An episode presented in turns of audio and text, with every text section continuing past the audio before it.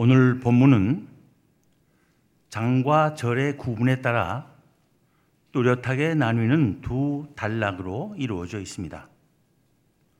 4장 13절부터 17절과 5장 1절부터 6절입니다. 그렇지만 이 두 단락은 모두 들으라 무엇 무엇 하는 자들아 하는 말로 시작되며 또 모두 부와 관련된 죄에 초점을 맞추고 있습니다. 그래서 한 본문으로 묶기에 무리가 없는 말씀드립니다. 오늘 본문의 첫째 단락이 들어있는 4장의 앞부분에서 야고보가 그리스도인들 사이에서 화평을 해치는 요소로 지목한 것은 정욕입니다. 여기서 정욕이란 영적인 것에 반대되는 것, 성령의 역사로 인하지 않은 모든 것을 가리킨다고 할 수 있습니다. 야고보는 그것을 세상과 벗이 되고자 하여 하나님과 원수 되는 것이라고 규정했습니다.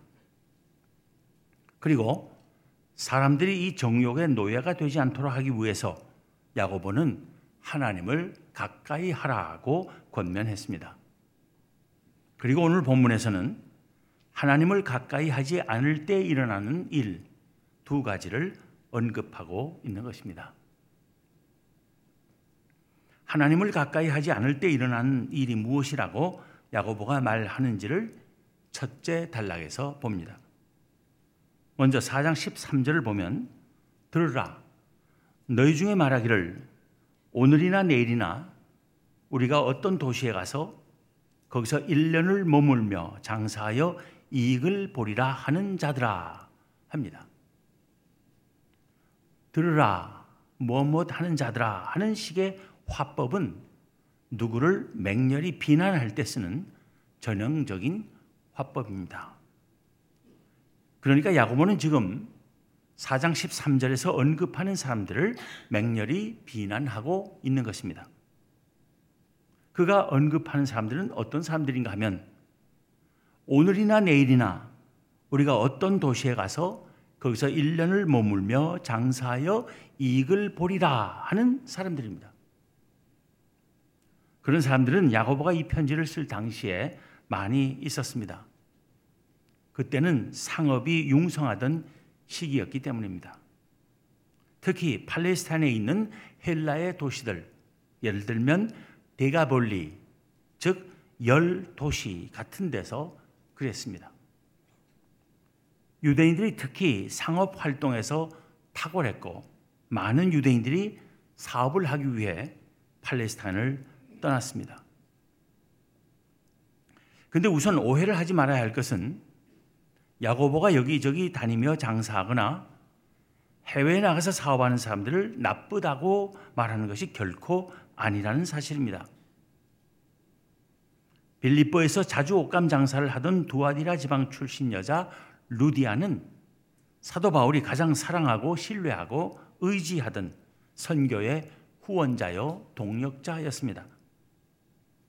사업하는 사람에게 언제 어디에 가서 얼마 동안 일하면 얼마를 벌 수 있다고 하는 안목과 확신과 계획이 있는 것은 당연히 좋은 일입니다. 야고보가 문제 삼는 것은 짧고 덧없는 인생에 관한 깊은 통찰이 없이 그리고 무엇보다도 하나님과 상관없이 무엇이든 계획하고 또 무엇이든 할 수 있다고 여기는 교만한 인간의 어리석음입니다. 본문 14절을 보면 너희 일을 너희가 알지 못하는도다. 너희 생명이 무엇이냐? 너희는 잠깐 보이다가 없어지는 안개니라 합니다. 이것은 유대인들에게 낯설지 않은 인생에 관한 하나의 통찰입니다. 잠언 27장 1절에도 보면 너는 내일 일을 자랑하지 말라.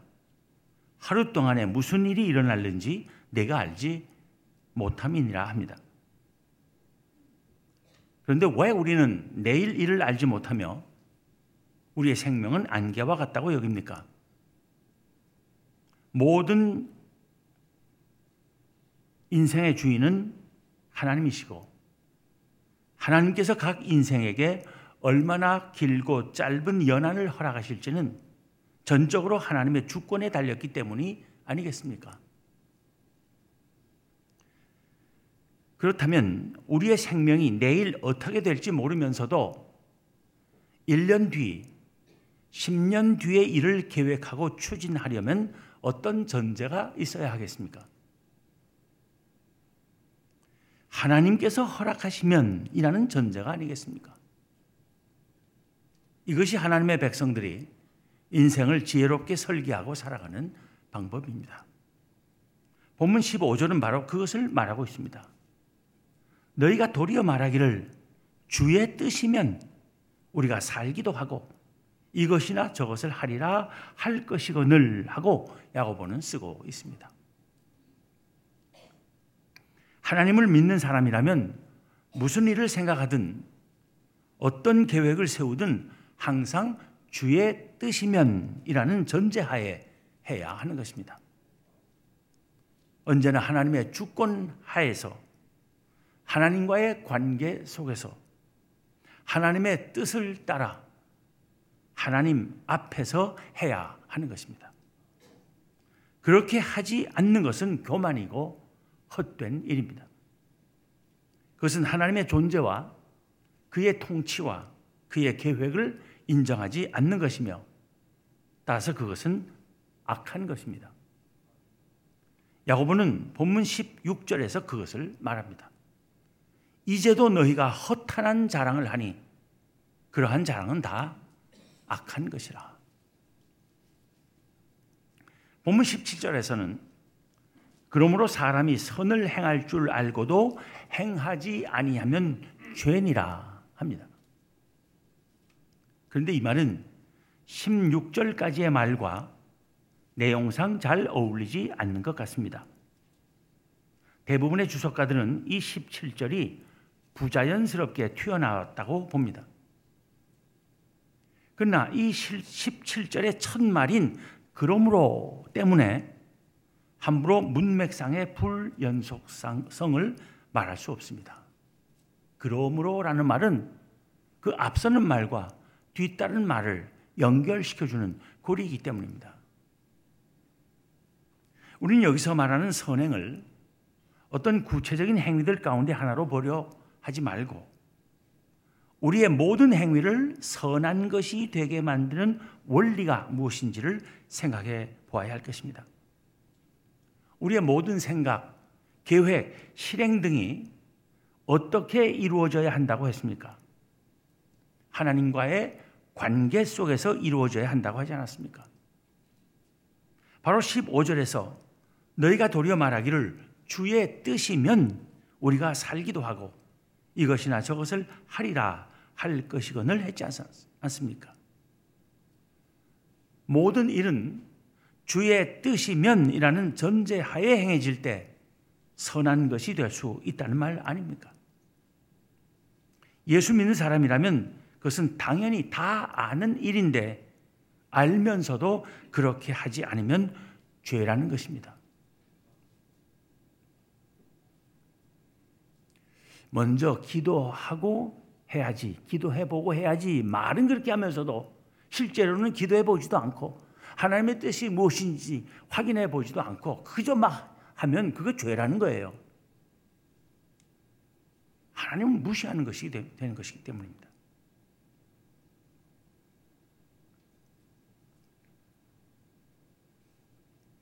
하나님을 믿는다 하면서 신앙은 신앙이고 사업은 사업이지 하는 식으로 살아서는 안 된다는 것입니다.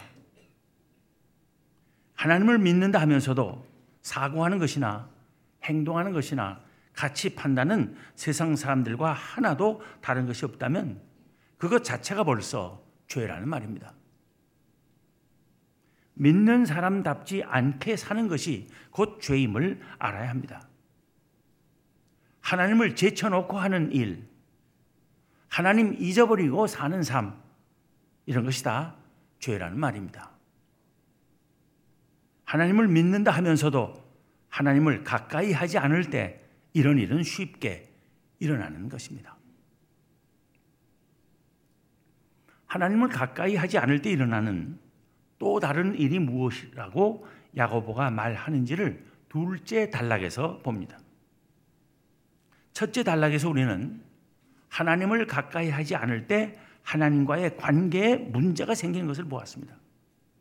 둘째 단락에서는 우리가 하나님을 가까이 하지 않을 때 사람들과의 관계에 문제가 생기는 것을 봅니다. 그것은 필연적인 것입니다. 하나님과의 관계가 잘못되면 사람들과의 관계도 잘못될 수밖에 없고 모든 인간 관계의 문제는 하나님과의 관계가 잘못되는 데서 비롯되는 것입니다. 앞서 들으라 무엇 무엇 하는 자들아 하는 말은 어떤 사람을 맹렬히 비난할 때 쓰는 화법이라고 했습니다. 야고보는 앞선 단락에서 보다도 5장 1절부터 6절에서 더욱 맹렬하게 비난하고 있습니다. 본문 1절은 들으라 부한 자들아 너희에게 임할 고생으로 말미암아 울고 통곡하라는 경고로 시작합니다. 너희에게 임할 고생이라는 말은 이 세상의 종말을 암시하는 것입니다. 울고 통곡하라는 것은 끝까지 회개할 줄 모르는 악한 부자들에게는 종말에 그들이 받을 심판과 형벌을 선언하는 것이겠지만 아직 회개의 여지가 있는 이들에게는 회개를 촉구하는 말입니다. 마지막 심판 때 주님 앞에서 삶의 결산을 요구받을 일을 생각하며 회개하라는 것입니다. 어떤 부자들이 울고 통곡해야 할지를 말하는 것이 본문 2절 이하의 말입니다. 먼저 2절, 3절은 부자들이 울고 통곡하게 될 이유를 설명하고 있습니다. 너희 재물은 썩었고 너희 옷은 좀 먹었으며 너희 금과 은은 녹이 쓸었으니 이 녹이 너희에게 증거가 되며 불같이 너희 살을 먹으리라. 너희가 말세에 재물을 쌓았도다. 재물은 썩었고 옷은 좀 먹었으며 금과 은은 녹이 쓸었다는 것은 엄청난 수량의 재물들을 오래 쌓아 두었다는 말입니다.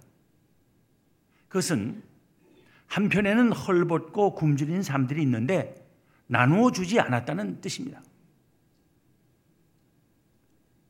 너희가 말세에 재물을 쌓았다는 말은 심판의 때인 말세에 그들에게 결정적으로 불리한 증거를 만들었다는 것입니다.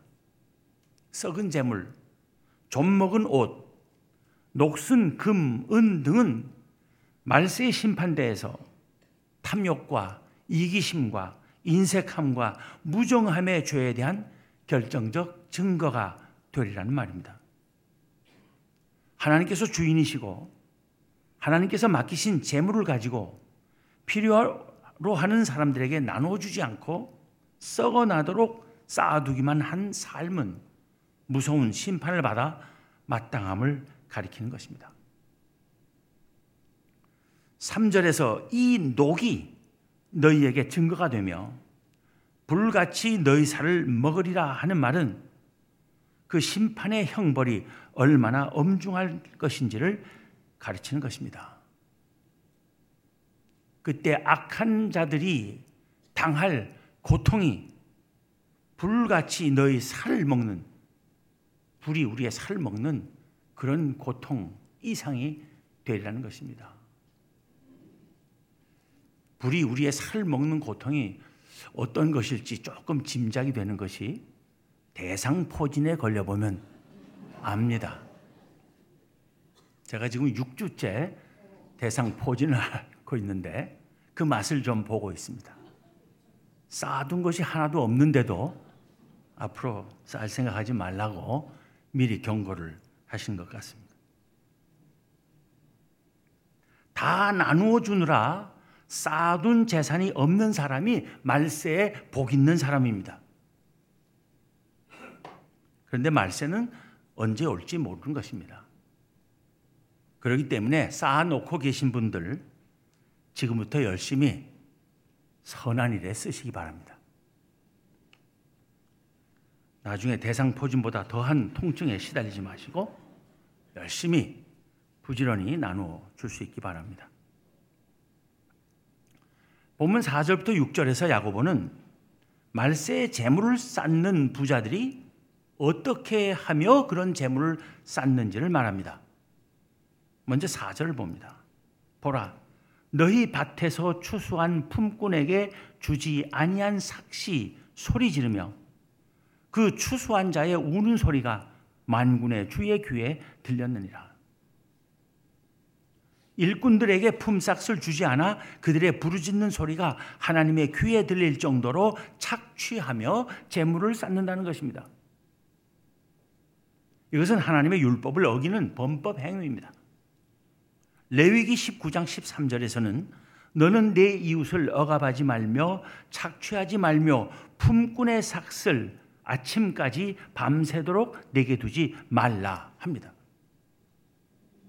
일꾼들은 해지기 전에 모든 일을 끝냅니다. 그러면 그때 품삯을 줘야 하는 것입니다. 근데 아침까지 밤새도록 그 품삯을 주지 않고 갖고 있는 것은 죄라는 것입니다. 신명기 24장 14절 15절에서는 더 엄격하게 말합니다.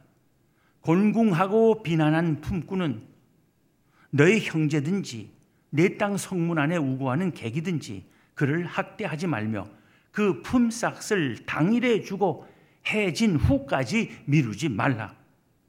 이는 그가 가난함으로 그 품삯을 간절히 바람이라. 그가 너를 여호와께 호소하지 않게 하라. 그렇지 않으면 그것이 내게 죄가 될 것임이라 합니다. 가난한 사람들은 그 품삯을 간절히 바래요. 그날 받아가야 그날 기다리고 있는 가족들을 먹일 수 있는 거예요.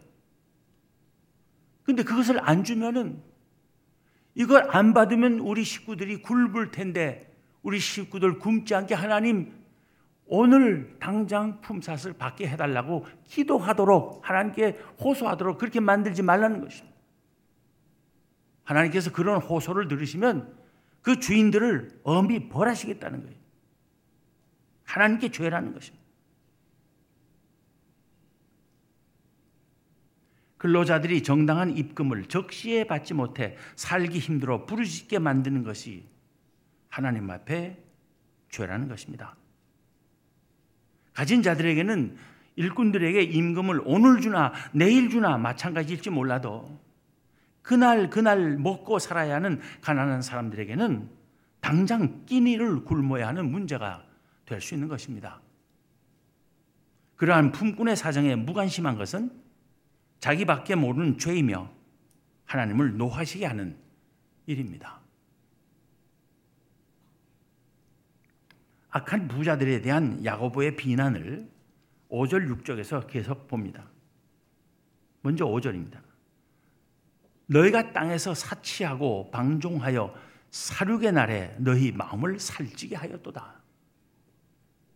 부자들이 일꾼들에게 품삯은 제때 안 주면서 자기들은 사치와 방종을 일삼는다는 것입니다. 야고보는 그것을 마음에 살찐 것이라 이렇게 표현하고 있습니다. 사륙의 날에 너희 마음을 살찌게 하였도다 한 것은 비유적으로 이해해야 할 말입니다. 식용으로 가축들을 기르는 사람들은 가축들이 살찌기를 기다렸다가 가장 살 잘 쪘을 때 도축을 합니다.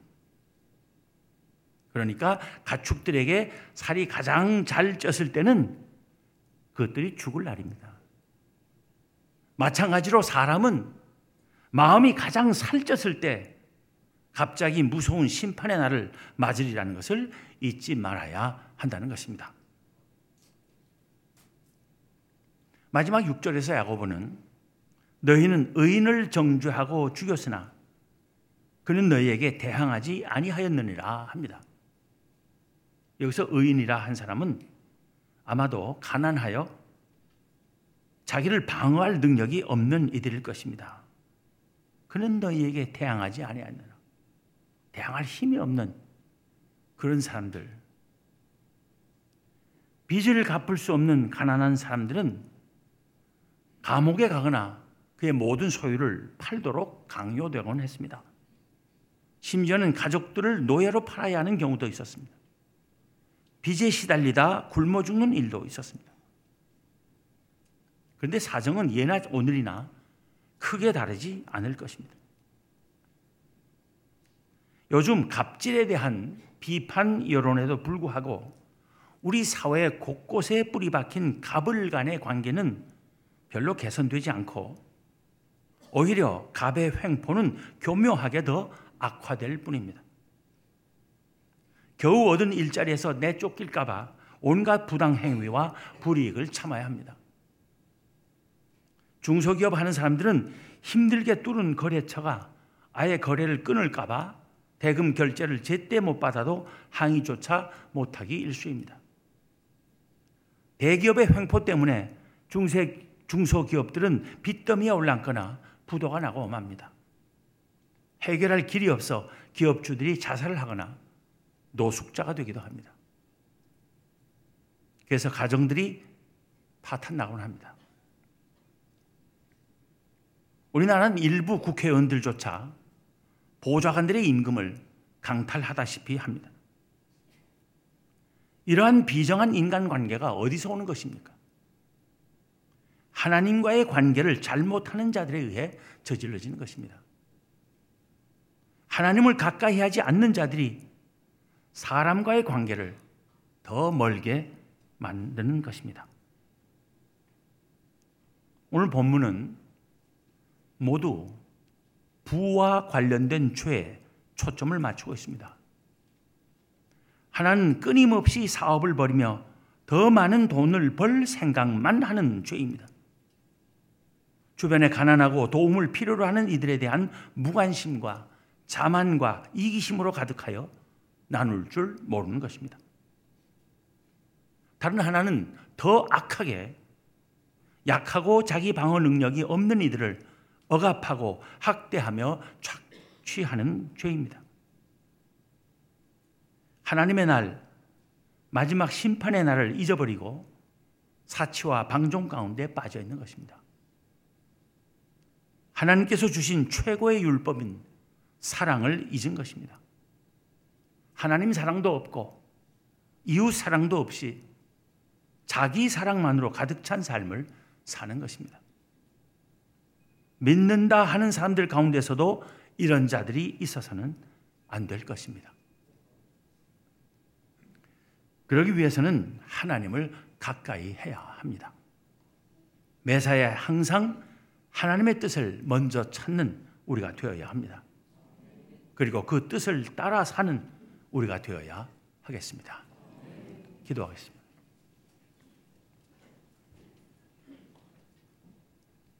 하나님, 험하고 악한 세상에서 세상의 악한 풍조와 논리를 따라 또 자신의 세상적인 탐욕을 따라 죄 가운데 살다가 그저 망할 수밖에 없었을 저희들인데 하나님께서 저희들을 사랑하시고 하나님 나라의 백성들로 택하여 주시며 주 예수 그리스도 안에서 영원히 복된 삶을 약속하여 주신 그 놀라운 은혜를 감사합니다. 하나님 나라의 백성들로 택하심을 받았기 때문에 오직 하나님의 뜻대로만 살아야 할 저희들임에도 불구하고 저희가 세상에 발 딛고 살고 있고 저희의 믿음이 온전하지 못해서 때로는 세상의 유혹에 굴복하고 세상의 욕심을 따라 살려고 할 때가 많은 저희들임을 고백합니다. 이러한 저희들을 불쌍히 여기시고 세상의 욕심과 유혹에 굴복하지 않는 저희들 되게 하여 주옵소서. 오직 하나님의 뜻만 찾으며 하나님께서 기뻐하시는 대로만 살려고 힘쓰는 저희가 되게 하여 주옵소서. 그리고 세상에서 악귀 다툼하며 사는 사람들에게 나아가 예수 그리스도 안에 주어진 참된 행복의 길, 모두가 평화롭게 잘 사는 그 길이 어디에 있음을 증언하며 전하며 살 수 있는 저희 모두가 되게 하여 주옵소서. 우리 주님 예수 그리스도 이름으로 기도하옵나이다. 아멘.